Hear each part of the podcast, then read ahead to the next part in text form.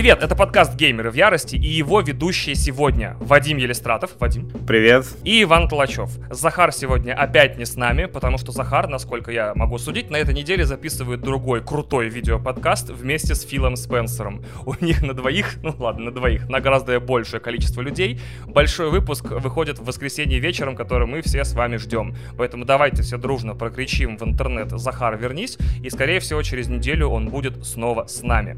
Ура-ура, мы доступны уже на всех больших площадках, но как в том плохом анекдоте, у нас есть нюансы. Например, Яндекс Музыка пока не хочет нас пускать на свою платформу, потому что наша музыка кажется ей нарушающей авторские права. Мы сейчас этот вопрос изо всех сил решаем. А вот Apple, наоборот, приняла нас с распростертыми объятиями, но им одного нашего подкаста показалось мало, так что теперь на iTunes э, нашего подкаста аж два экземпляра.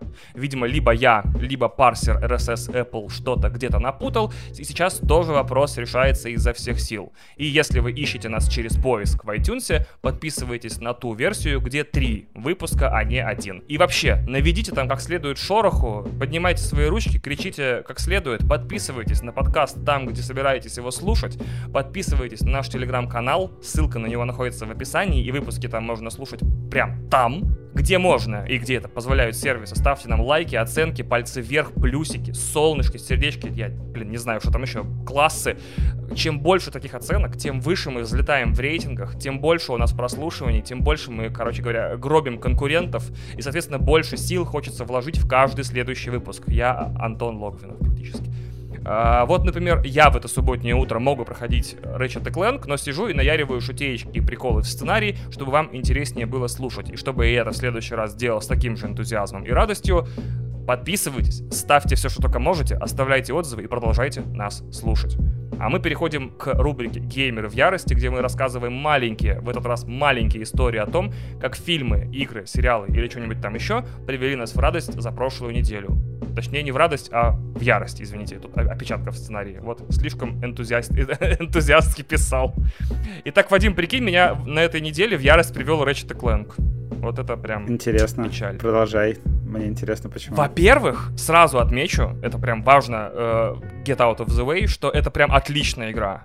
И ты ее не перехайпил, она великолепная, она круто выглядит, замечательно играется, с ней все в порядке. Я давно, и это, наверное, очень затасканный штамп, с Doom Eternal не испытывал такого кайфа от стрельбы, то есть все летает, взрывается, разлетаются партиклы, у меня реагирует геймпад, реагирует, там, не знаю, в наушники трясутся, реагирую я. Великолепная игра. 9 из 10. И вообще, с разбегу. Но вот это технологическое чудо, там, надежда PlayStation до там осени примерно, привело меня вчера в ярость. Потому что вот я игру прохожу по основному главному квесту, который заключается в спасении измерений аж двух. И ставки вот сюжетные, типа, очень высоки, много у меня дел, много вещей нужно решить, много людей спасти, и ведь на кону, типа, там, миллионы триллиардов живых существ. И вот в какой-то момент игры я запрыгиваю в свой корабль, чтобы лететь на другую планету, и мне звонят вот эти вот смешные морты, существа там с какой-то планеты, похожие на бобров с бородой. И они мне звонят и говорят, прилетай к нам, у нас тут дело есть очень важное, нужно его быстренько решить, нужна твоя помощь. А я в это время играю за Ривит, и она говорит, да, типа, конечно, надо спасать вселенную, но скорее всего, морты бы не попросили меня о помощи, если бы это не нужно было. Я прям запомнил эту стату. И я лечу и думаю, блин, наверняка там полная жопа случилась, просто истерика. Там осада боевыми роботами, потоп, цунами, кровавые реки, казни египетские, геноцид, смерть всех людей.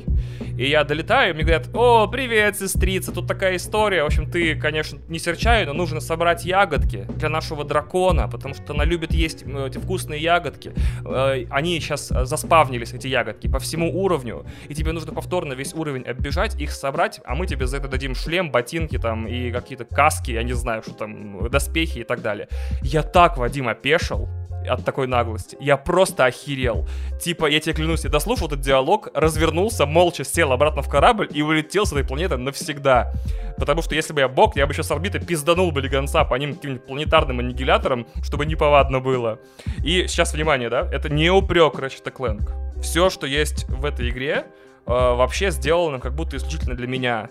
То есть стрелять очень круто, бегать очень здорово, графика топ, звук мега топ, есть герой с искусственной рукой. А, что мне еще нужно? И геймпад у меня в перестрелках звучит так, что руки не имеют там, по-моему, от этой вибрации. У меня, в принципе, вообще претензии, получаются, ко всем второстепенным сайт-квестам в играх теперь. Потому что ставки в основной сюжетной кампании э, настолько высоки, что как будто ты, когда отвлекаешься на всякую херню, по сравнению с главными сюжетами квестами, это кажется, как будто ты моешь посуду на Титанике, понимаешь? Типа, как почему я, спасая аж две, получается, вселенные, должен заниматься какими-то сельхоз-работами и кормежкой динозавров? У меня вообще-то вселенные в опасности. Вот, поэтому я не знаю, я в ярости полной, возможно, это связано с тем, что я вообще, когда играю в игры, отношусь к ним как к интерактивному кино. И вообще проблема тут скорее во мне, нежели в игре, и никто другой, наверное, такими вопросами не задается. Поэтому надо было просто собрать ягодки, не гундеть особо, получить свои награды и свалить уже наконец спасать вселенную. Но ярость есть ярость, Вадим.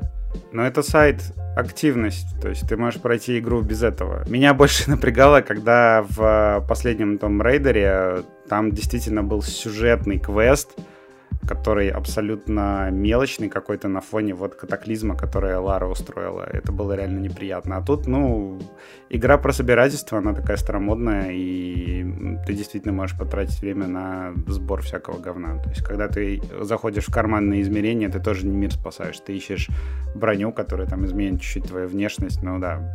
Но это условности, в принципе, в этой игре много условностей. Вон там уже были разговоры про то, что почему у них общая прогрессия у двух разных персонажей, это как-то странно. А там игра такая говорит, что ну у них общий аккаунт в магазине, как и все. То есть они так это объяснили, почему нет.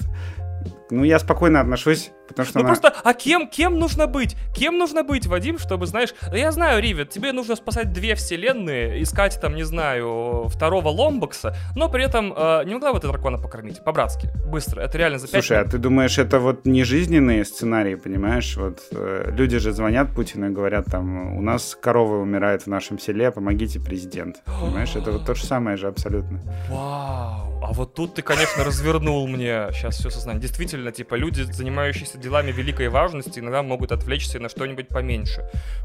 М-м-м. Спасибо, я теперь в радости снова. Так, а у тебя что на этой неделе? А, меня на этой неделе бесит очень сильно цифровой E3, потому что издатели не понимают вообще, что с этим делать. А, Шрайер в своем подкасте тоже ругался, что они до конца не понимают, как будет выглядеть E3, потому что журналистов тоже оповещают очень поздно. У нас вот такая ситуация, что э, Battlefield нам должны были показать заранее, нам должны были дать поиграть в Альфу. В итоге мероприятие сдвинули на после анонса. Мы, я до сих пор не видел Battlefield новый, там не играл, не лапал, ничего, у меня никаких впечатлений нет. Как бы мероприятие подвинули, там у них что-то случилось, окей, я все понимаю, но нам на анонс даже не прислали пресс-релиз прессу, которая должна была вообще там одной из первых в мире поиграть в Battlefield, ее просто отодвинули в сторону и не дали никаких материалов взамен. Ни пресс-релизов, ни картинок, ничего. Мы новости писали по утечкам из Origin. Вот, я, я прав, что скриншоты появились на сайте только потому, что кто-то взломал Origin. Ну как, покопался в Origin. Ну да, в, на, в Origin они просто, кто-то уже какой-то там сисадмин залил э, картинки и всю информацию об игре. Э, игроки, которые датамайнят, я так понимаю, что просто нашли ее э, быстренько и все подробности выяснили. И вот эта вот утечка, которая была за несколько часов до анонса официального игры, это было гораздо больше информации, чем нам сообщили к этому времени. И, ну, то есть Антон-то Логвинов и все видеоблогеры, они поиграли заранее, а мы нет. И это было вот супер странно, то, что нам даже пресс-лист не прислали. Это вообще сейчас э, вещь, которую активно начали обсуждать в игровой индустрии, то, что разработчики заставляют на E3, ну не разработчики, издатели, заставляют на E3 э, журналистов кранчить жестко. Они вываливают по, там, по 40 анонсов на одну презентацию и ни хрена не присылают заранее. Некоторые издатели в этом году действительно отличились. А, там тот же Square Enix вообще лапочки. Они провели закрытые презентации, показали свои игры, дали кучу инфы, и нам не нужно там по их играм что-то кранчить, там бегать, писать какие-то новости, у нас уже тексты все готовы. Там Ubisoft тоже лапочки. Ubisoft еще и презентации провели большие, и дали поиграть в некоторые игры, о которых я расскажу как бы позже. Топ-3 вещи, которые бесят тебя сейчас в пиаре игровых издателей.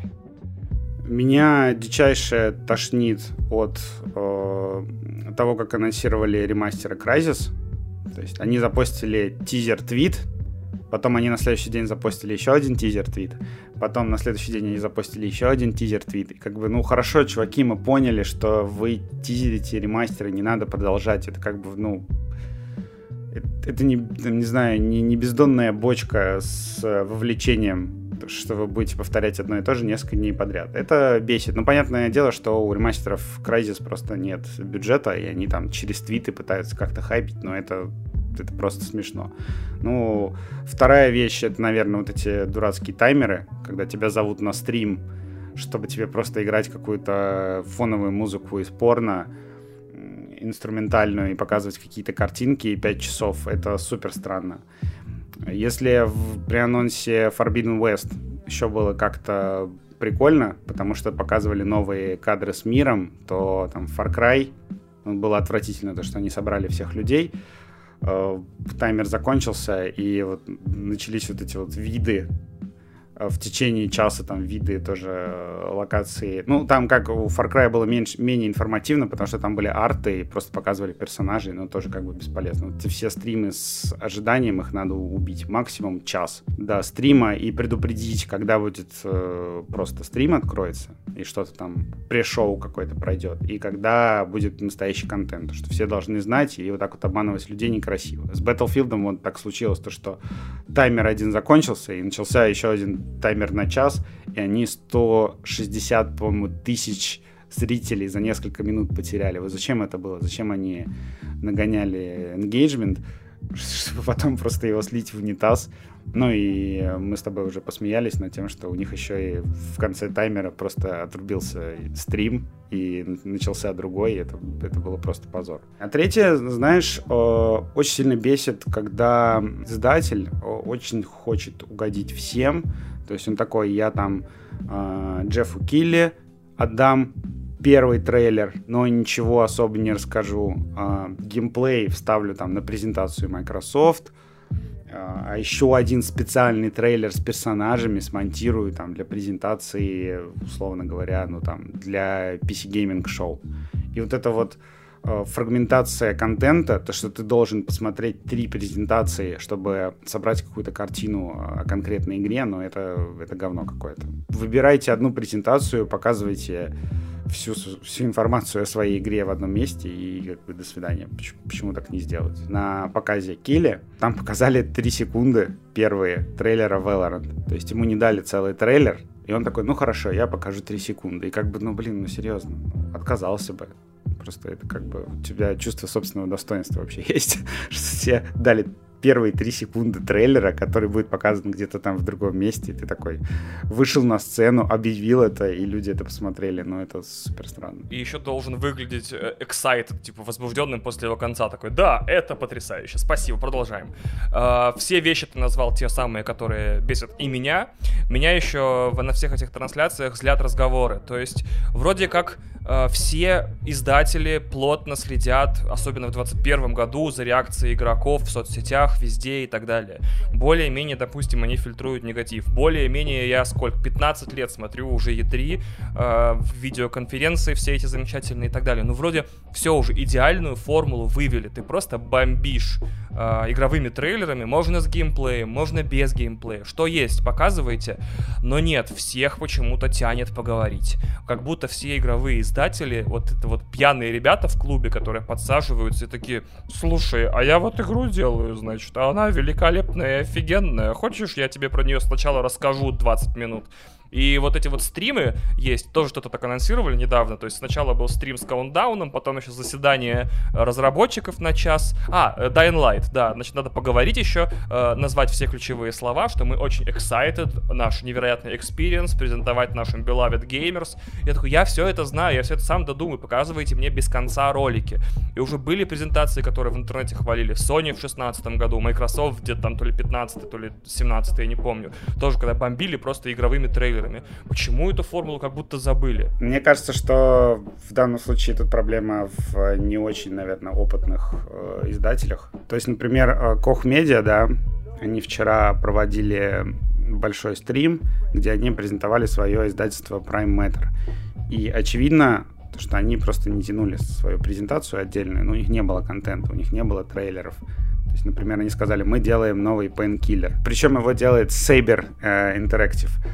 Но они показали прессе скриншот и поставили на нем звездочку, то, что этот скриншот нельзя публиковать э, для всех. Я такой, ну классно, замечательно. У них просто не было контента, и им не нужна была презентация, но они решили вот показать, что они такой клевый издатель. Я бы на их месте запустил какой-нибудь там, не знаю, клевый сайт. Сделал крутой YouTube ролик, классно смонтированный, где они там быстро бы все рассказали. Но вот эта вот презентация вчера, там была, по-моему, около 30 минут болтовни, а потом они начали показывать трейлер. Это было отвратительно. И, ну вот недавняя презентация Dying Light 2 тоже как бы. Они просто начали бездумно повторять то, что делала CD Projekt Red с Киберпанком. И я считаю, что процесс анонса вообще Киберпанка, он был отвратительный. Они сообщили слишком много информации об игре вот это вот еженедельное ток-шоу там с Андреем Малаховым, оно, на мой взгляд, вообще не сработало. Лучше бы они действительно сделали крутые трейлеры, как делает Rockstar.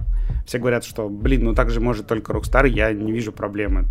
Вы можете смонтировать классный ролик, который рассказывает о фичах вашей игры и не тратить время, даже если вы не Rockstar. Вот эти вот uh, э, 101 трейлеры, да, которые в течение 6-7 минут подробно рассказывают, а в нашей игре вот такой мир, вы можете делать вот эти вещи. И просто показывать действительно клевый работающий контент из игры, это намного эффективнее, короче, и люди, которые мимо пробегают, они больше будут заинтересованы в вашей игре, если поймут, что вы даже на стадии анонса не тратите их время впустую. И я не понимаю, почему так не делают все. То есть действительно сделайте клевый ролик и остальные деньги вбухайте в его раскрутку, то есть в его рекламу закупите. Не изгоняйте, не стройте эти студии, там, не делайте ток-шоу, это никому не интересно абсолютно. Ну, вообще хочется сказать, что любой анонс лучше, чем скриншот с пометкой «нельзя публиковать». Это прям что-то из совершенно запредельного уровня маркетингового безумия. Такой вопрос. Ты бы предпочел поехать в LA, если бы сейчас была возможность, или все-таки это в цифре более-менее удобнее? Потому что в LA еще нужно добираться до отеля, оттуда писать там и так далее. То есть что лучше, ехать или вот онлайн смотреть? Слушай, я наверное, никогда... Мы выкидываем LA из уравнения, я понимаю, там тепло, хорошо, по Чебякин бегает, там вся вот эта фигня. Я вообще... Не, вот, мы выкидываем LA как город из уравнения, оставляем только вот логистику, что ты сидишь дома и пишешь, или тебе нужно шататься по этим стендам, кататься в, в, по этим театрам, а потом еще доезжать до отеля и оттуда э, онемевшими руками шарашить контент. Я тебе скажу так, э, интервью принципиально больше не стало. Все говорят вот это вот как бы пиздеж про то, что ой, удаленно можно делать намного больше интервью. На самом деле количество слотов абсолютно такое же. И как бы разработчик, у него есть как бы ограниченный ресурс времени, да, там гейм-директор популярной игры. У него есть там 20 слотов на интервью, он готов поговорить с 20 журналистами, и что онлайн, что офлайн, ничего не меняется. Потом хендзоны. Во-первых, либо их тупо нет. Очень многие игры просто перестали как-то вообще давать поиграть прессе российской, хотя раньше давали. Либо это запуск игры на удаленной машине. У Ubisoft ты э, играешь на удаленной машине, там сидит, конечно, клевый такой человек, который тебе помогает, но это как бы все было и в офлайне. То есть тебе представляют сотрудника Ubisoft, который помогает тебе разобраться с управлением, говорит, куда идти, чтобы ты не запутался и успел пройти демо. А хвалит? Нет, не хвалит. А, чтобы ты успел... А... Вот ты его врезал вообще сейчас.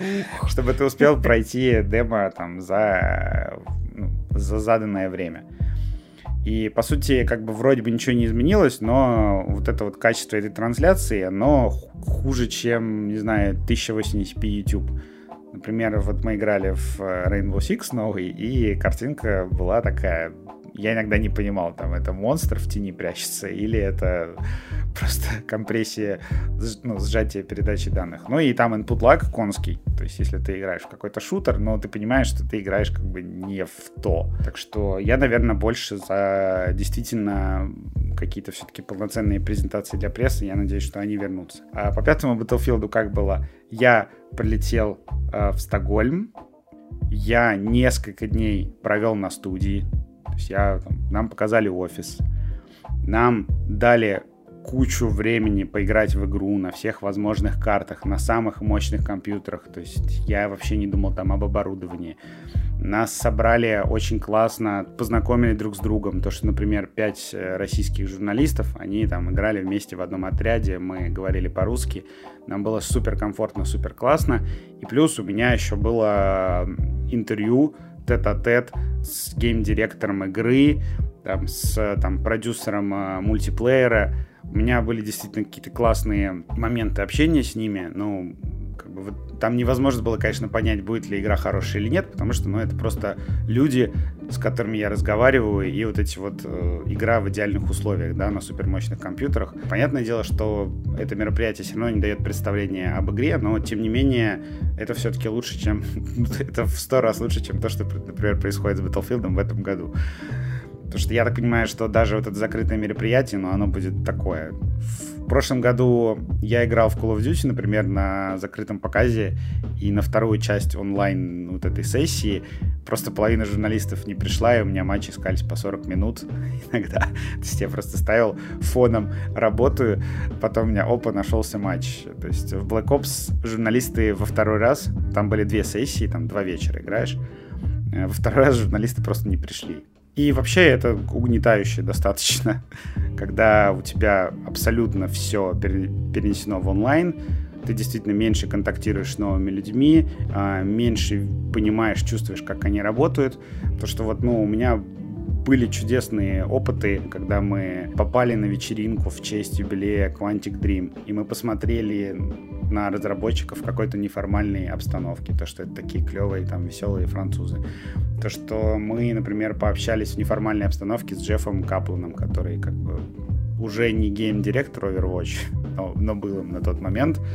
И можно было классно там встретить его во дворе, задать ему какие-то вопросики. Ну, в итоге получался более качественный, на мой взгляд, текст. И в том числе помогает очень сильно, что ты действительно погружаешься в вот эту кухню. Короче, очень сложно живется журналисту на игровой выставке в 2021 году приходится кранчить, никто ничего не показывает, контекста нет, поездок нет, все говно. Да, если коротко, все говнище полное.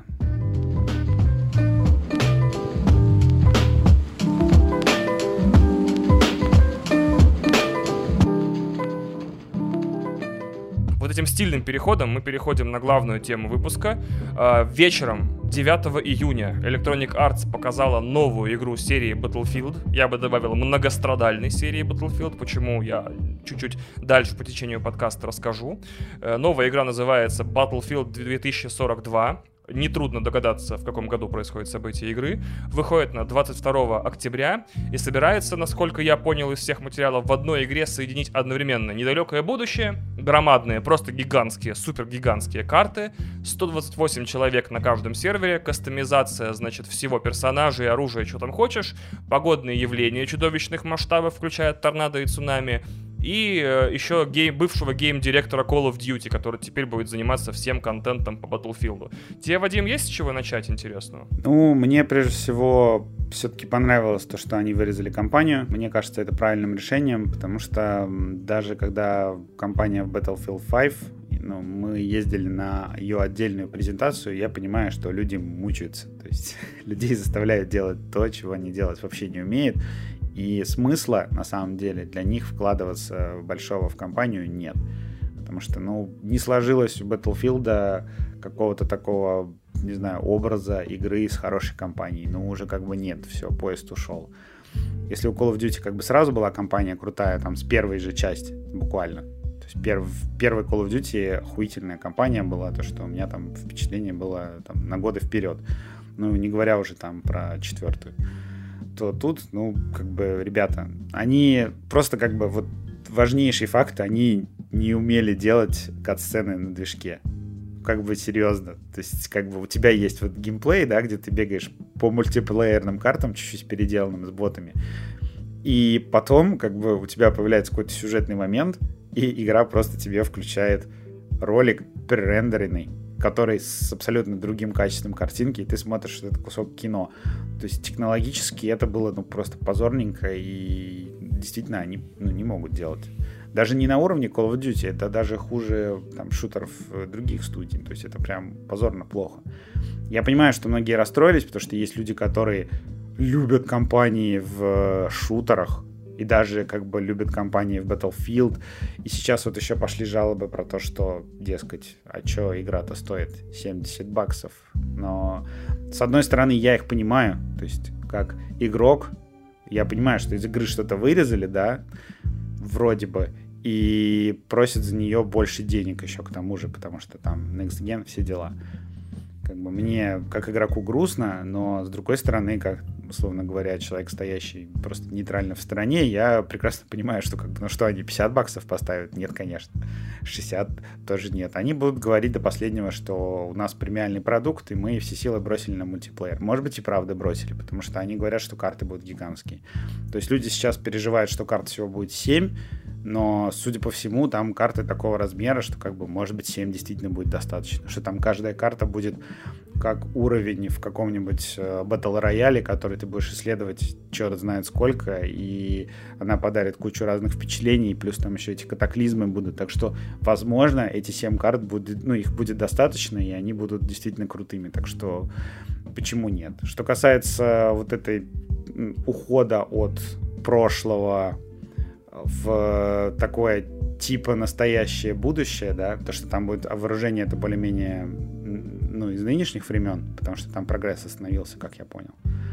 То есть там будет смесь технологий будущего с современными достаточно пушками, так что они как бы вот умудрились, что не слишком далеко заглянуть в будущее и в то же время вот э, как бы, ну, сделать, по сути дела, все-таки войну настоящую, просто с каким-то прикольным там дополнением сеттинга.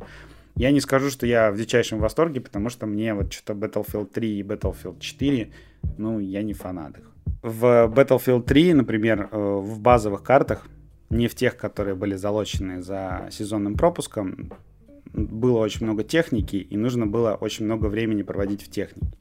И на мне, конечно, наверное, прикольно там посидеть в танке, набить кучу фрагов, особенно если у меня хороший отряд, и мы прям танк там вместе чиним, долго выживаем, выносим кучу противников с его помощью. Это все замечательно, но мне просто не нравится очень долго сидеть в технике. Я не кайфую от этого в Battlefield, и поэтому мне дико зашла, например, Battlefield 1, потому что у нее был акцент на пехоту. То есть вот эти городские масштабные бои с пехотой, с разрушаемостью и немножечко техники, ну, которая просто добавляет разнообразия. Это было классно. Ну, не знаю, посмотрим. Мне кажется, что просто вот эти супер масштабы 128 человек, э, в итоге за ними потеряется как бы вот отдельный игрок, как одна единица. То, что 128 человек, ну, скорее всего, там будет акцент на командное взаимодействие. Это значит, надо искать отряд, нужно найти четырех людей, которые будут постоянно с тобой играть. В общем, вот эти вот все сложности. Ну, я просто чувствую, что, возможно, это Battlefield не для меня, не, не тот Battlefield, в который я захочу зайти в 2 часа ночи там после работы, поиграть э, один и чувствовать себя каким-нибудь крутым там. Ну, посмотрим как бы пробовать я в любом случае буду. На данный момент мне гораздо больше интересны вещи, которых в Battlefield нет. Их типа гораздо интереснее обсуждать, потому что вот синглплеерной кампании не будет. И я хотел было возмутиться, тоже такой, типа, чё? А потом вспомнил, что ни один сингл Battlefield до конца не осилил. Я бы даже сказал, до середины не смог. А, ни в 3, ни в 4, ни в 1, ни в V, там, победа, 5, нет. А, в последний раз я проходил до конца, по-моему, только сингл в Bad Company 2. Так что мне вообще кажется, что это должно нам всем о чем-то говорить, типа, что если даже в самые-самые супер голодные по играм месяцы, типа сейчас, и еще когда Battlefield 1.5 доступны, по-моему, там 3-4 продаются на скидках за 500 рублей, а 1.5 доступны на Game Pass бесплатно на Xbox, просто забирай, играй, я все равно не могу заставить себя в эту срань играть. Так что, на самом деле, давно пора было, наверное, еще пару частей назад бросить этот синглплеер, нахер он нужен. А, примерно такая же история с Battle Royale, который тоже сказали, не будет его в Battlefield 2042. Я вот очень рад, потому что я и так ни в один Battle Royale не могу вкатиться с разбегу. Ни в Apex Legends, ни в Fortnite, ни в Warzone. Прям вообще мне вот совсем не идет мне вот этот геймплей, где нужно 20 минут шароебиться по карте, искать оружие, а потом, значит, э, сражаться, все время думая, ты достаточно ли накрысил оружие и патронов и брони в начале игры. В общем, мне вообще такой геймплей не радует, поэтому я, видимо, во всех Battle Royale лишний на этом празднике жизни. Поэтому классно, что Battlefield характеризуется через вещи, которых там там нет. И как бы по какой-то, не знаю, по закону сохранения энергии очень надеюсь, что получится так, что оставшиеся силы пустили на э, мультиплеер, и все там будет классно, и 7 карт реально огромных. Кто-то выкладывал 3D модели карт в новом Battlefield, или, по крайней мере, одну, и сравнивал с самой большой картой предыдущей части, пятой, что там в 4 раза больше. То есть там вообще без техники можно будет э, просто пешком по часу ходить из одной стороны в другую. Я преувеличиваю, но по ощущению так. И вот еще одна деталь нового Battlefield, которая меня дико порадовала, это вот э, как человек, который страдает от детей и киберспортсменов в Call of Duty, мне очень нравится новая фишка Battlefield 2042, э, заключающаяся в том, что там можно создавать себе игры с ботами. То есть мало того, что боты могут напихать вам матч, если у вас там не, ну, не полностью забит сервер, так еще и ты в принципе с ботами можешь играть. То есть вот этот вот сценарий пользовательский мой, типа после работы пришел, сел и просто пострелял, он как бы э, всегда портится за счет детей и киберспортсменов, идеальных суперлюдей с идеальными рефлексами. Тут, получается, это можно будет реально обойти, то есть ты приходишь домой, просто с ботами карту загружаешь, и 127 компьютерных игроков, и ты. Отличный военный шутер получается, вообще никаких проблем. И более того, на это переносится прогрессия, то есть в матче с ботами, если ты убил столько-то ботов, тебе это засчитается, как ты убил столько-то людей, то есть все эти оружия, техника, навыки, там, что там, лутбоксы, уровни, все это будет качаться с ботами так же, как с людьми. Я очень рад этому нововведению, иногда в Call of Duty просто хочется сесть и отдохнуть, а ты получаешь по щам с разбега ногой с разворота. Вообще, то есть, знаешь, как есть приложение Яндекса, э, э, в этом заведении сегодня людно? Типа вот такие штуки в Яндекс картах. Я знаю часы, когда школьники, короче, заходят и просто трамбуют все сопротивление. Я играю днем, школьники на работе, я играю с добрыми, вежливыми европейцами, которые там э, просят разрешения застрелить тебя в голову. А вот все, после 15 часов, все, просто можешь вообще идти домой. Вечером зайти, вечером киберспортсмены возвращаются с работы и трамбуют всех абсолютно э, в, в радиусе 8 километров. Просто они даже на соседних серверах, в соседних картах людей умудряются убивать.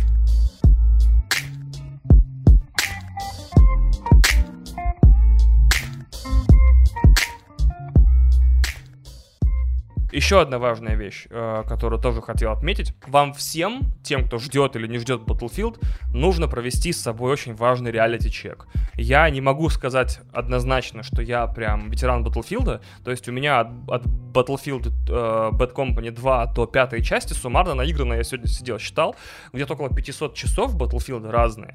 То есть, в принципе, может быть и ветеран, или просто энтузиаст, я не знаю, как там с кем мериться, но вот 500 часов я в Battlefield наиграл.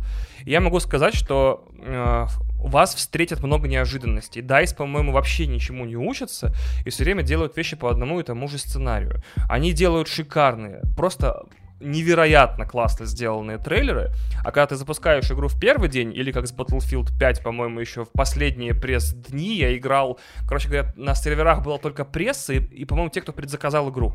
Что-то там как-то так получилось. Вот, поэтому ты успеваешь сполна насладиться любимыми хитами значит, артиста DICE. Это ебучий неткод, то есть ты можешь стрелять, пули не обязательно будут долетать, потому что они, ну, типа, потерялись где-то в проводах твоей домашней сети, я не знаю. То есть э, бендинг, например, когда сервер не успевает просчитать, куда ты убежал, и откидывает тебя как будто резинкой, типа, назад на метр. Ты такой, чё? Э, хитбоксы, то есть то, что ты стреляешь в человека, не означает, что ты в него попадаешь. Time to kill легендарный, Вадим про него сто раз рассказывал, то есть это самый важный параметр в мультиплеерном шутере, время стрельбы, необходимое для уничтожения противника. Э, регулируя его, ты регулируешь, в принципе, всю игру, то есть противники умирают быстро или умирают медленно. Э, то есть длина каждого боя один на один, она сколько будет там? 10 секунд, 3 секунды, 1 секунда, 10 минут и так далее. Э, читеры вас встретят в случае, если будет кроссплатформенная игра, с удовольствием встретят в первые же секунды просто. И мой любимый снайперский баланс, то есть тот факт, что весь баланс игры перекошен в снайперов, они будут сидеть на каждом пригорке, э, мигать своими прицелами бликующими и застреливать вас с одного выстрела в голову в, через секунду после того, как вы появились. И обещанные в сезон пассах карты будут, скорее всего, я мой, мой прогноз такой, э, ретро-картами предыдущих Battlefield, потому что карты делаются очень долго в мультиплеерных шутерах. Не просто долго, а прям очень-очень-очень долго, и проще взять какую-то старую готовую карту, переме- переделать в ней геометрию и выпустить как э, новую. Что происходит сейчас, например, в Call of Duty, то есть почти все новые карты, каждый сезон выкатывают две новых карты, и одна из них это ремейк старой.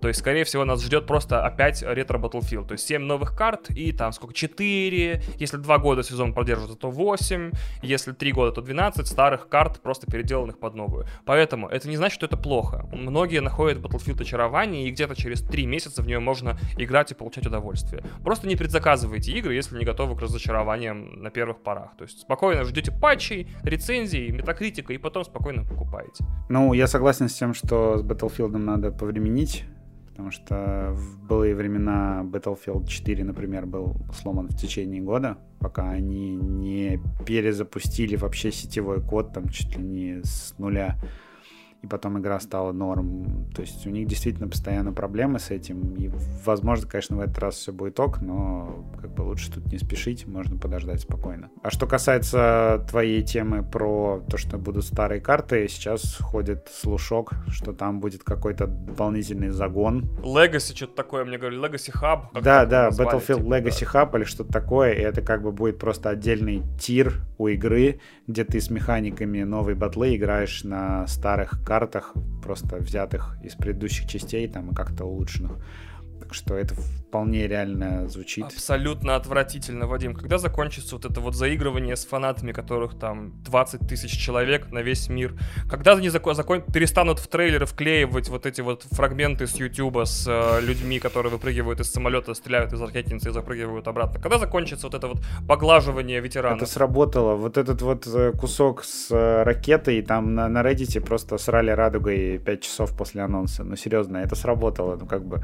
Вот уж за вот эту отсылку, мне кажется, их ругать не стоит, потому что действительно гораздо лучший анонс той же батлы 5. Так мне обидно, что это сработало, Вадим. Мне обидно, что все такие, типа, ну, ну, sorry. ну блядь, это звучит, как будто мне 17 лет, я такой, все примитивные, я гений, да? Нет, ни в коем случае. Прям, я, я наоборот, очень... Знаешь, за кого я рад? Я рад за фанатов Элден Ринга. Ребята два года жили по Reddit, реально с одним компьютерным трейлером на полторы минуты.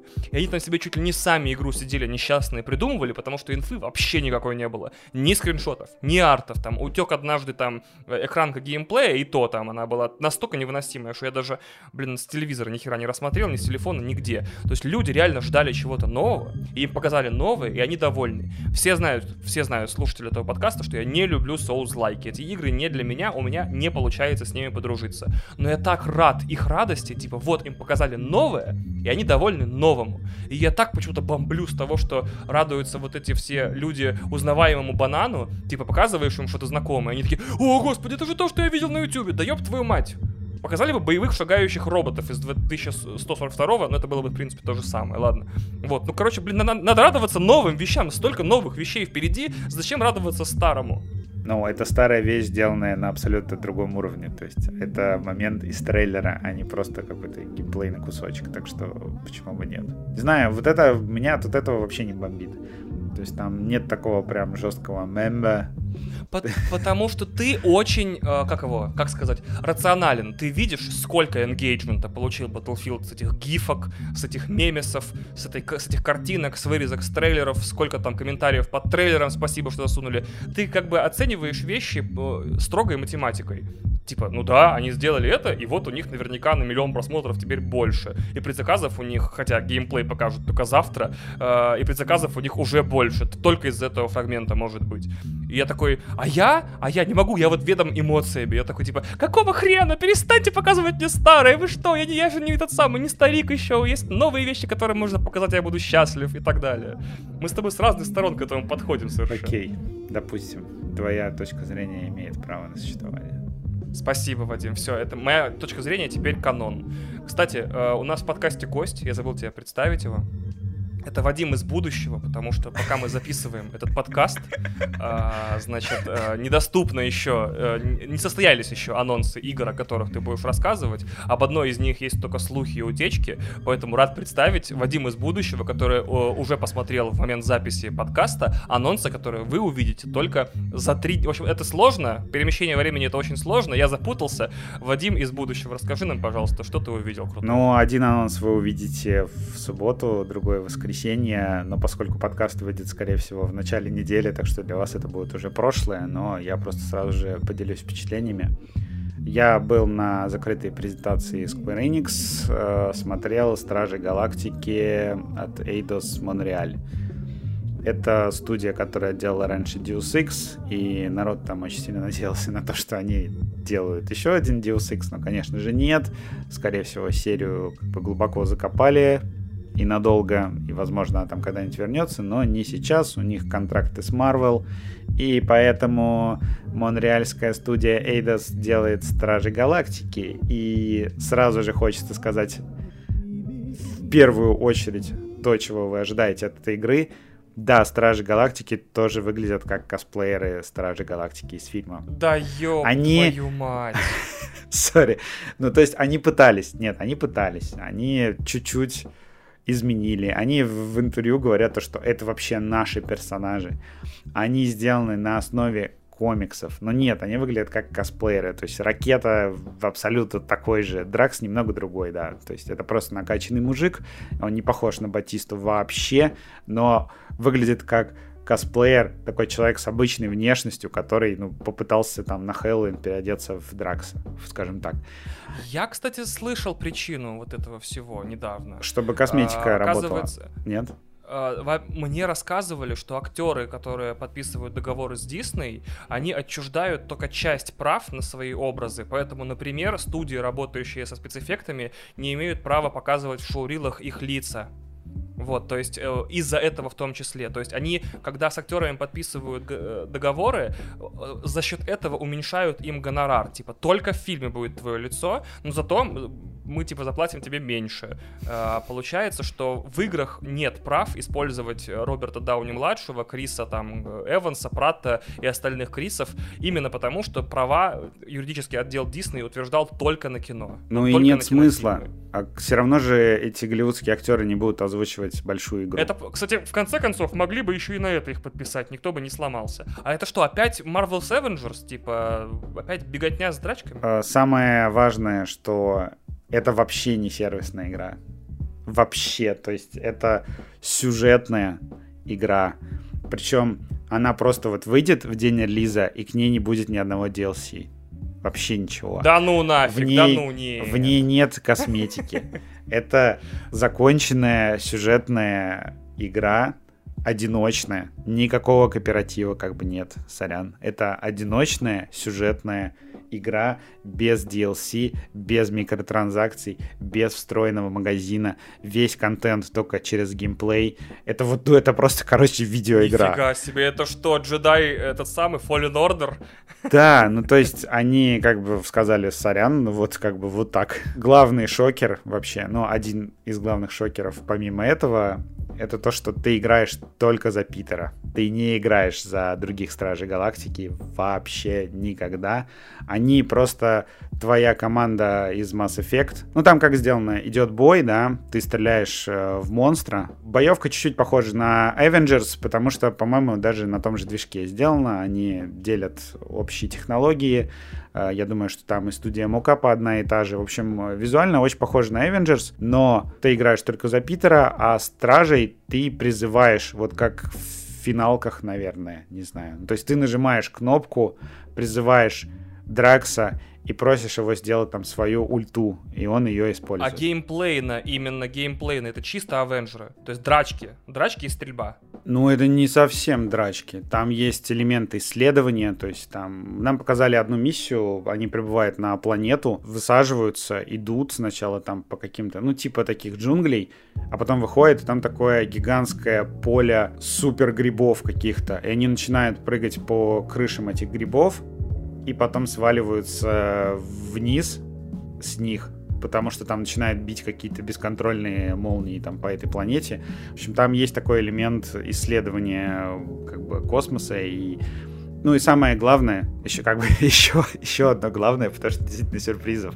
много, э, то, что в ней будет один финал для всех. Они сказали, что у нас есть мощнейший финал, мы не хотим делать несколько финалов, вот это вот выбор ради выбора, но внутри э, сюжетки будут разветвления, потому что стражи в заставках ну, в катсценах и в миссиях будут между собой конфликтовать. Например, ты приходишь к обрыву, тебе нужно перебраться на другую сторону, э, и там есть кнопочка, которая активирует мост.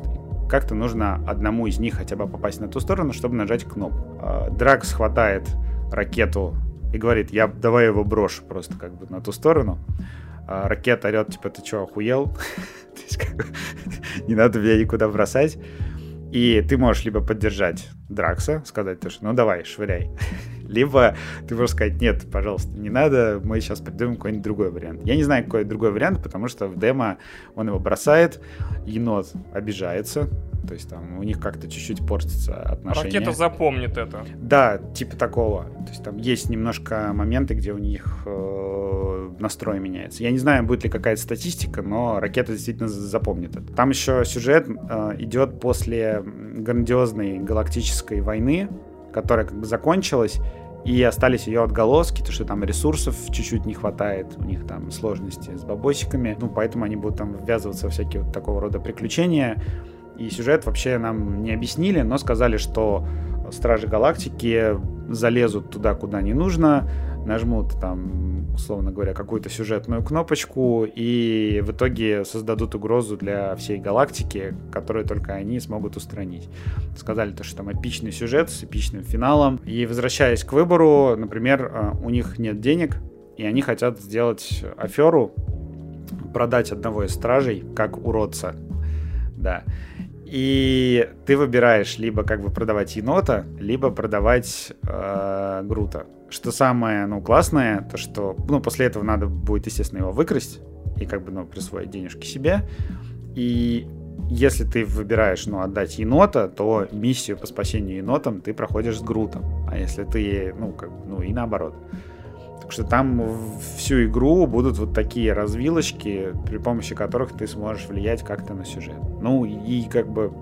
Ну, выглядит она как Мстители. То есть там есть хорошая местами анимация, э, графон плюс-минус, наверное, все-таки пастгеновый, то есть там нет такого вау-эффекта. В общем, игра в целом симпатичная, и выходит она если я не ошибаюсь, я сейчас не смогу подсмотреть, э, по-моему, в октябре. Уже как бы осенью на самом деле становится достаточно э, тесно. Еще вот нам рассказали, что тоже к моменту прослушивания подкаста уже будет известно, что Диабло выходит ремейк второй части выходит 23 сентября. И в октябре много всего, и в сентябре, и причем как бы не ежегодные игры, что по-своему прикольно. В общем, я не знаю, что случилось, но вдруг издатели настолько сильно поверили в одиночные игры, что вот Стражи Галактики решили сразу сделать так, причем Шрайер в своем подкасте говорит, что они даже не начинали делать сервис.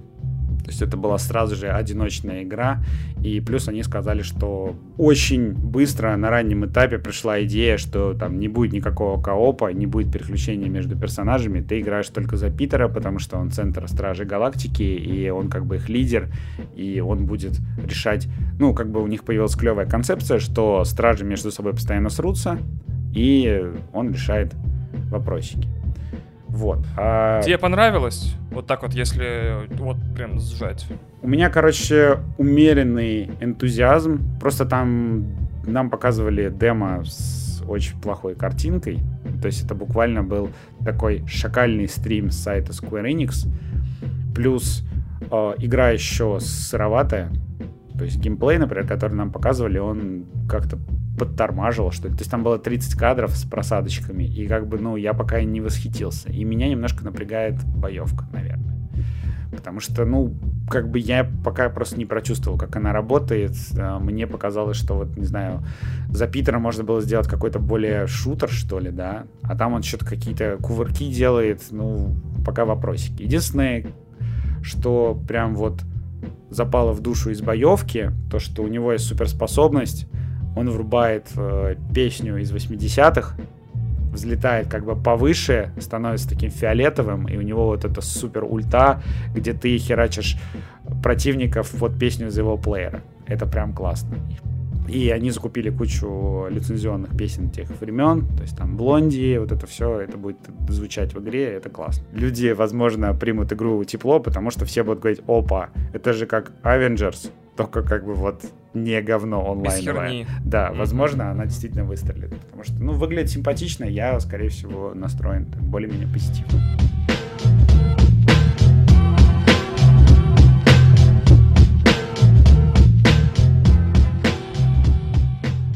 А по поводу выстрелит, да, хотелось бы поговорить про одну стрелялку, которую ты в будущем тоже уже посмотрел, и зрители наши в будущем посмотрели, и прогноз у тебя совершенно другой по ней, и энтузиазм тоже послабее, насколько я как понял. Бы, мне кажется, что, возможно, нам просто не все показали. Ну, бывает такое, то, что на презентации покажут какой-то кусочек там. Ну, ты сейчас скажи, что мы обсуждаем, а то люди такие, типа, чего, о чем речь вообще? Да, в общем, а, просто была такая ситуация, что когда Ubisoft написали, что, слушайте, вот мы проводим э, презентацию Rainbow Six Паразит, они написали.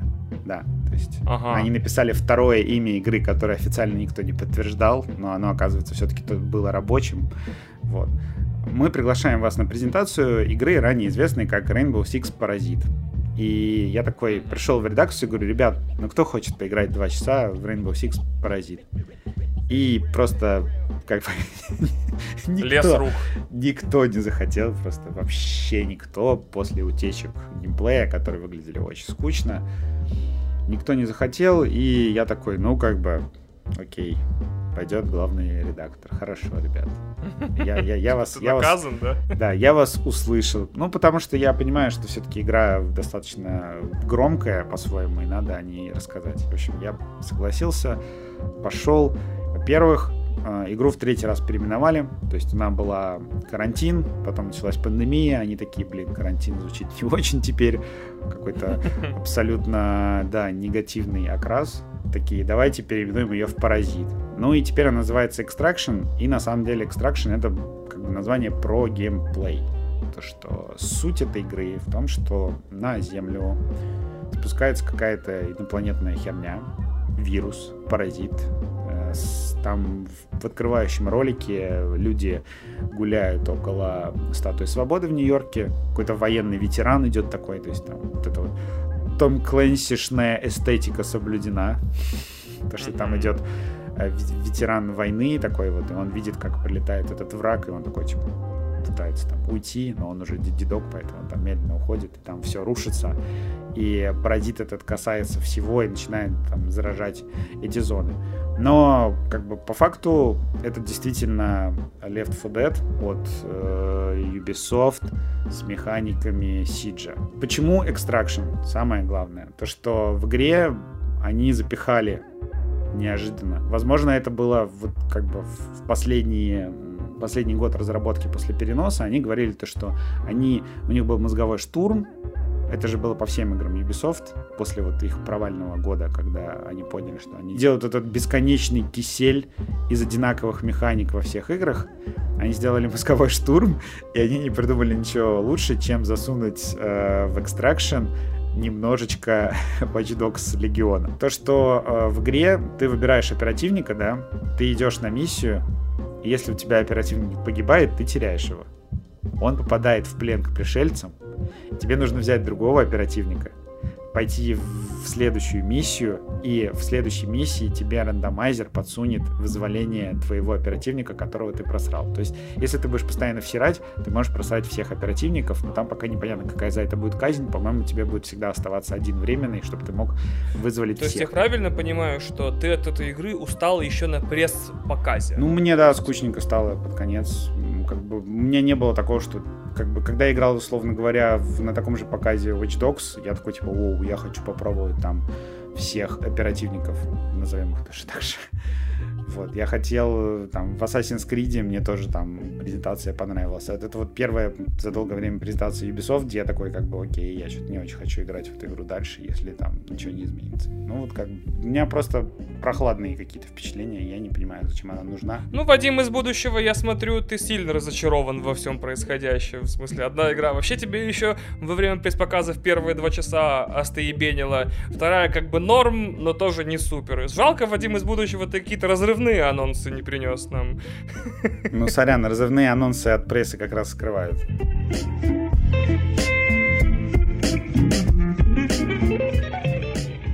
Ну что, перейдем к радости. Хорошо, что у нас радость одна на двоих, как бы это ни звучало.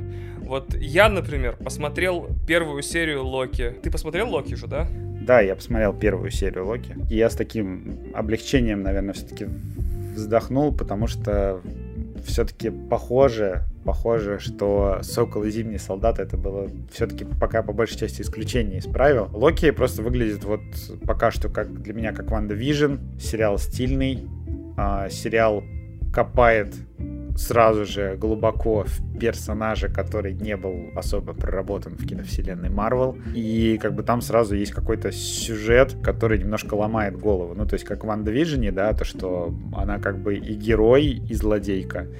И тут тоже то, что Локи вообще исключили из реальности, в которой большинство вещей предопределено, и он просто не понимает, что происходит. У меня просто на его месте там руки опустились. Ну и наконец-то сейчас вроде как пытаются объяснить, что он все-таки, похоже, не совсем сволочь. Ну и сериал, как бы его делал там один из создателей Рика и Морти, поэтому это видно, там даже как бы шуточки в стиле Рика и Морти. Ему дали э, вот эту пачку листов со всеми словами, которые он когда-либо произнес, и он такой, типа, что это за херня? И как бы распечатался еще один листик. Это было вот очень в стиле Рика и Морти, как по мне, это было смешно. У меня пока нет какого-то устоявшегося впечатления по одной серии, но мне понравилось, я хочу смотреть дальше точно. Как бы вот эта вот тема с э, полицией времени, она, по-моему, охрененная. Плюс они еще взяли вот эту вот замечательную актрису, Блин, я не помню, как ее зовут, я не буду даже тут сейчас пытаться. Актрису... Гугум Батаро, если ты про чернокожую. Да, вот. Возглавляет. То, что я вообще не ожидал ее видеть в форме оперативника. Да, в общем, она, она просто мне дико понравилась в этом, в стране Лавкрафта, и я был рад ее увидеть. Ну, как бы и Оуэн Уилсон, как бы моя любовь. Мне кажется, что у них как бы с Локи там, с этим, с Хиддлстоном будет классная химия, и я прям жду общем, я, я пока настроен позитивно. Во-первых, как все прекрасно знают слушатели этого подкаста, я очень люблю все новое. Новое — это всегда класс. И вот Локи предлагает новые правила. И я это понял на одной из ключевых сцен, на которой там прям сериал такое чувство, будто на паузу стал специально, чтобы ты прочувствовал момент. Это на сцене с камнями бесконечности. Опять же, не буду спойлерить, вдруг, вдруг кто-то не успел посмотреть.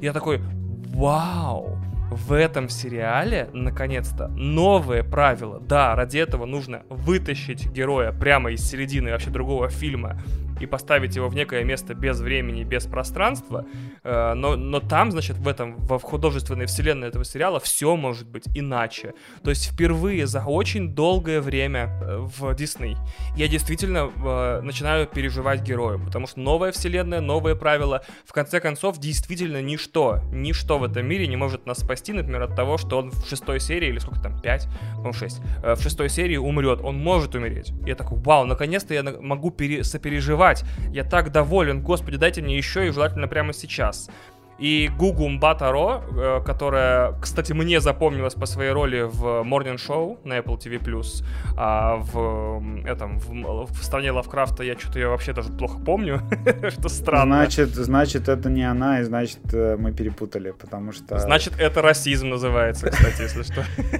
Подожди, сейчас. Подожди, я проправ, я Подожди, я, по, я погуглю. Нет, это не она, лох. Это не она, да, я не про нее говорил. А, ты не про нее говорил. А, все, извини, да. Наверное, ты говорил про как раз-таки другую темнокожую актрису, которая там играет. Которая играет оперативника. Быть... Сейчас я скажу, как ее зовут. Так что... А, да, ее зовут Вунми Масаку. Вот, да, Вунми Масаку. Широко, просто...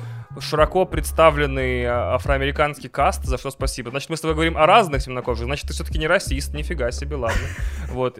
Значит, расист я, потому что подумал, что ты расист. Я так и Ну, понял. Гугум Батару, вот- она просто как бы, ну, ну, окей. У нее там пока что роль формальная такая в В смысле, окей, это э, мой тайный Бонд. Я хочу, чтобы новым Бондом была темнокожая женщина. Во-первых, чтобы в интернете можно было наконец-то контентом напастись, ну, то есть из комментариев людей. А во-вторых, потому что давно пора. Я такой, супер классная женщина, счастья и здоровья, максимальная похвала от меня. Это если бы я увидел ее в клубе, я подошел, сказал бармену следующий ее напиток за мой счет и ушел бы, потому что я не люблю надоедать людям очень сильно. Вот, поэтому счастья и здоровья Гугум Батаро. И я, опять же, очень не люблю обсуждать сериалы, когда я их не досмотрел, потому что очень много есть сериалов, которые начинались за здравие, извините, а закончились за упокой. То же самое бывает в обратной последовательности. Сериал там на четвертой серии вообще себя нащупывает, и потом четыре сезона шикарных. Разные вещи бывают, терпеть это не могу, но вот а как отдельное художественное произведение, пилот Локи офигенный, очень доволен я.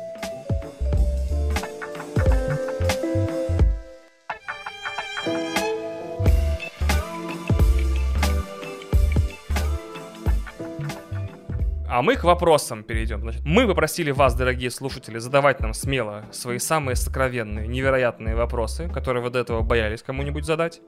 И специально для этого я создал Google форму, в которую пришло X ответов. И специально для этого я завел нам почтовый ящик на Gmail, на который пришло Y ответов. Угадаешь ли ты X и Y, Вадим? Ты говоришь ответов, а не вопросов. Ой, опять. фу, блядь, вопросов, конечно, да. Я Всё, не уже, знаю, да. ноль. Ну вот, э, сам... Нет, нет, нет. Ой, а Вопросы есть, я тебе картинками их прислал. Вот, то есть угадай, сколько э, соотношения. То есть к почте Google... э, кар- Я Google думаю, форм. что в Google форму все пришли, а на почту ни одного. Блин, нафига вы сразу видно журналиста, а не проведешь на Микине. Да, на почту вообще ни одного письма не пришло. Почтой пользуются только журналисты, это устаревшая технология для обычных людей. Хоть бы кто-нибудь прислал бы, типа, вы педики. Я такой, ну, для этого электронная почта и есть. А так вообще никто ничего не прислал. В итоге все из Google форм. И, значит, мы с Вадимом отобрали два э, вопроса, которые вот нам каждому очень сильно понравились.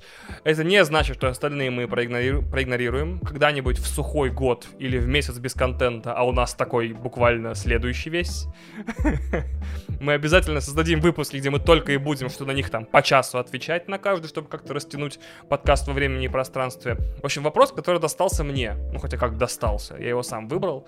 Боитесь запускать игры из прошлого, чтобы не портить воспоминания? Я вот боюсь запускать GTA 3 и пятых героев Меча и Магии. Во-первых, хочется сразу сказать, что GTA 3 правда запускать не нужно. А, вообще воспоминания, которые были у меня в 2001 году по поводу этой игры, или в 2003, в 2003, э, очень сильно были карамелизированы. Я недавно ее купил, э, значит, по-моему, на PlayStation. Недавно, это 5 лет назад, чтобы вы знали и обладали контекстом. Я такой, вау, вот это очень плохо, конечно. Но разговор не об этом. Мне кажется, что игры вообще, в принципе, как медиум, стареют быстрее, чем любые другие формы развлечений, которые у нас есть. То есть фильм пятилетней давности более-менее нормально смотрится. Сериал пятилетней давности, ну там бывает, что сценарная команда, например, думала, что можно целую серию жевать сопли. Сейчас, в эпоху сериалов по 6-8 серий, жевать сопли полсезона, как это позволял себе первые там 3 или 2 сезона «Ходячих мертвецов», вообще нельзя. И мне кажется, это связано с четкими технологическими ограничениями каждого поколения. Типа игру позапрошлого поколения, то есть PlayStation 3 э, и Xbox 360 лучше вообще не запускать. Мы слишком привыкли к великолепным вещам, которые у нас только появились, чтобы быстро адаптироваться к их отсутствию. Я на волне хайпа Battlefield 2042 скачал купленный когда-то Battlefield 4 для PlayStation, и он, знаете, на какую штуку осмелился? Он осмелился запускаться полминуты. Я такой, ты чё, сука? Ты чё меня держишь в главном меню и крутишь мне тут полоску загрузки? Ты чё, твою мать? Я так охренел. Я такой, может, зависло? Я сразу такой лезу в приборную панель, такой, а, это же обратная совместимость PlayStation 4. 4! Представляете, что происходит с играми PlayStation 3 и Xbox 360? И вот я недавно решил организовать себе такой фестиваль, который назвал себе Once More With Feeling. Еще раз и с чувством. Что я хотел пересмотреть там три любимых фильма, пересмотреть три любимых сериала и перепройти три любимых игры что типа освежить впечатление, может быть, э, они уже и нелюбимые, а может они все еще крутые, пу-пу-пу, ча-ча-ча. И начал я с Titanfall 2 на Xbox Series X, который, как все знают, лежит там, значит, в Game Pass е бесплатно. Забирай, играй. Онлайн там прекрасный, 6, там, 5 тысяч человек по вечерам. То есть матчи ищутся, не быстро, не моментально, но находятся, и там все прекрасно. То есть там даже есть новички, то есть не совсем там все киберспортсмены с разворота в прыжке в голову тебе стреляют из пистолета. Так вот, мультиплеер все еще муа, красота, супер секс, любовь. Каждая катка, как первая, феноменальна. Но вот сингл меня уже совсем не так впечатлил, как 5 лет назад, когда я в него играл.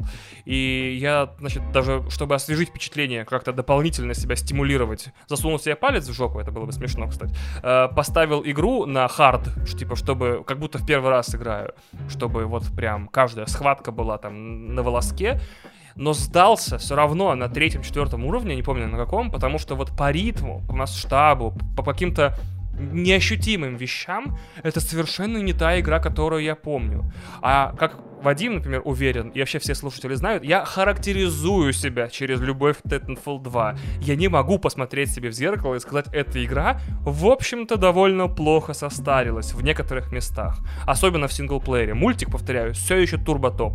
Вот в синглплеер играть как-то вот после пяти лет офигенных игр, после Дума, после Call of Duty новых и после, не знаю, чего-то там еще, уже не так интересно. И я не, не смог себе в этом признаться самостоятельно и просто решил бросить и запомнить ее красивой. Поэтому я думаю, на самом деле, при общем современном культурном водопаде говна, Ой, Вадим это называет кишка из контента. Мне очень нравится фраза. Типа, всегда нужно в жизни выбирать. Ты играешь в контент, ой, в кишку из контента или в контент из кишки всегда, когда нет новых игр, можно посмотреть 400 тысяч новых сериалов, фильмов, почитать книжки, книжек до жопы офигенных, которые пропустили в последний, с последнего раза, когда читали книжки.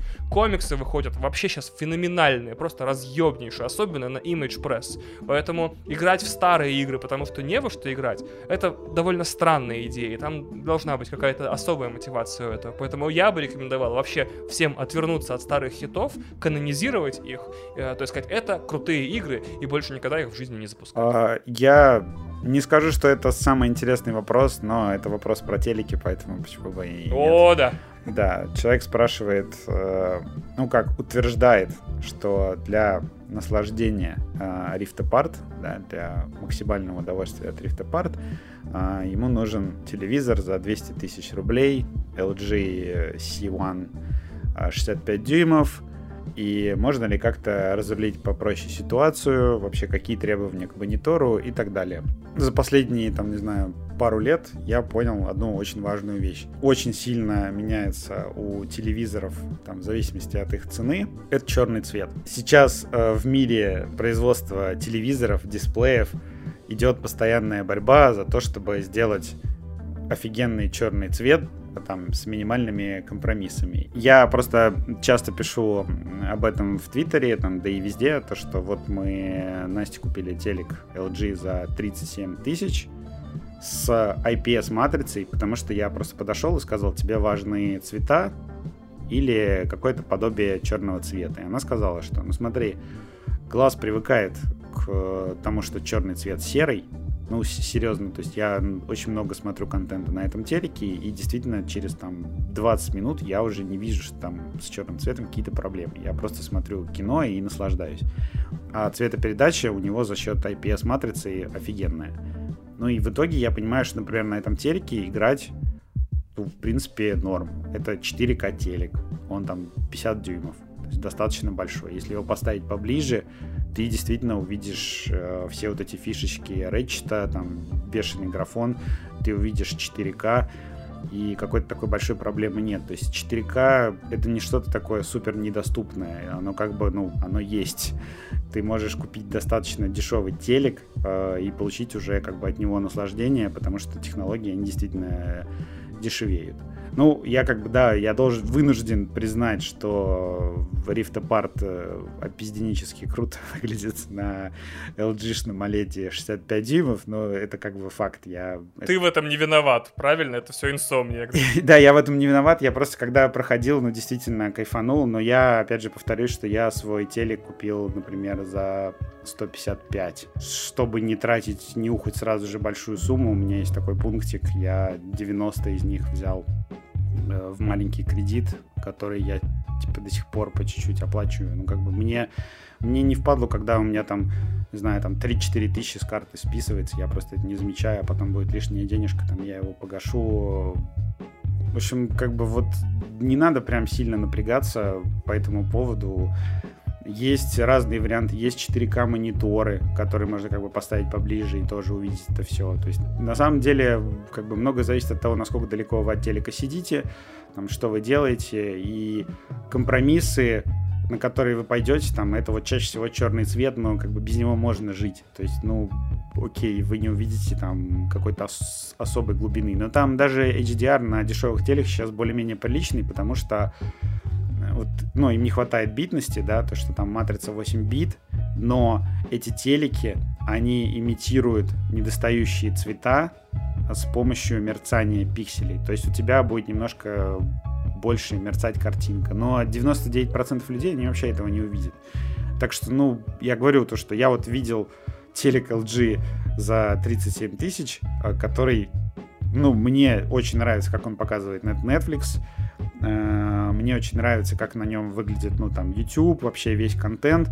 Э, это замечательный телевизор, и он стоит не очень много денег. Так что какой-то, ну, проблемы вот недоступности вот этого всего мира 4К, ее, я считаю, на самом деле нет. Ну, мы тут в Твиттере у нас была вот эта вот дискуссия про то, что я опять написал про 4К, и люди такие, да нет, у нас твоего 4К. Ну, как бы, ребят, ну, игры дорогое удовольствие. Консоль стоит 50 тысяч, а у перекупщиков она стоит 70 тысяч, а еще сам Rage стоит 5500. Это все дорого. Ну, как бы, если ты не можешь купить к консоли телевизор, который стоит дешевле этой консоли, зачем тогда покупать консоль? Ну, как бы, это то же самое, что, например, купить дорогую машину, и потом, не знаю, ее там поцарапать, разбить в хлам, не чинить. Или там, не знаю, вот как люди покупают iPhone, да, разбивают экран, и потом ходят с разбитым экраном целый год, потому что у них нет денег э, починить его. В таком случае я просто, ну, как бы, я просто действовал бы соответственно бюджету. Э, недорогие, хорошие 4К телеки, они есть, они существуют. Их можно купить в рассрочку, оплатить по чуть-чуть. Телек все равно покупается на 3 года минимум. А, скорее всего, он, если он 4К, он вам может и 5 прослужить. Ну, в общем, как бы... Для Ratchet того же не нужен вообще какой-то специфический телек, там нет 120 Гц. Обычный телек, который поддерживает HDMI 2.0, подойдет. Так что, как бы, все. А HDR, ну, сейчас тоже есть в дешевых моделях. Ну, пусть это имитация, но она выглядит, ну, неплохо. То есть, ну, как бы вам понравится эта игра, вам понравится, как она выглядит. Так что, ну, не напрягайтесь. К тому же я знаю о существовании моделей примерно в районе 50 тысяч, то есть примерно по той же цене, что и э, приставки, в которых есть Dolby Vision 4K. Это как раз-таки серия телеков э, LG-шных NanoCell TV. В, начиная с 80-й модели и выше, есть, э, по-моему, 86-й, да, э, есть прям Dolby Vision. Если, если телевизор сертифицирован Dolby Vision, там будет такой же HDR, который мы смотрим с Вадимом. Там отличная IPS-матрица, и вообще все прекрасно, и AirPlay есть, все есть, вообще забирайте. Просто, когда люди говорят, нужен телек за 200 тысяч, они подразумевают топовые модели, которые там делюксовые, премиальные, и удивляются, что как будто на всех остальных телевизорах игры выглядят хуже. Нет, вообще нет за ту же цену, за которую вы купили консоль или консоль, опять забыл, а, вы можете купить вполне охренительный телек и вполне охренительно играть. Вот и все. А, всем спасибо за то, что уделили нам ваше внимание. Самый ценный ресурс, если подумать, в 2021 году. До встречи через неделю с Захаром и нашими феноменальными впечатлениями. А, мы будем кричать, визжать. От Сталкера 2. От Сталкера 2, наверное. Где мы будем кричать. От 50-минутной презентации, которую Захар готовит. Всем спасибо и пока. Целуем. Пока.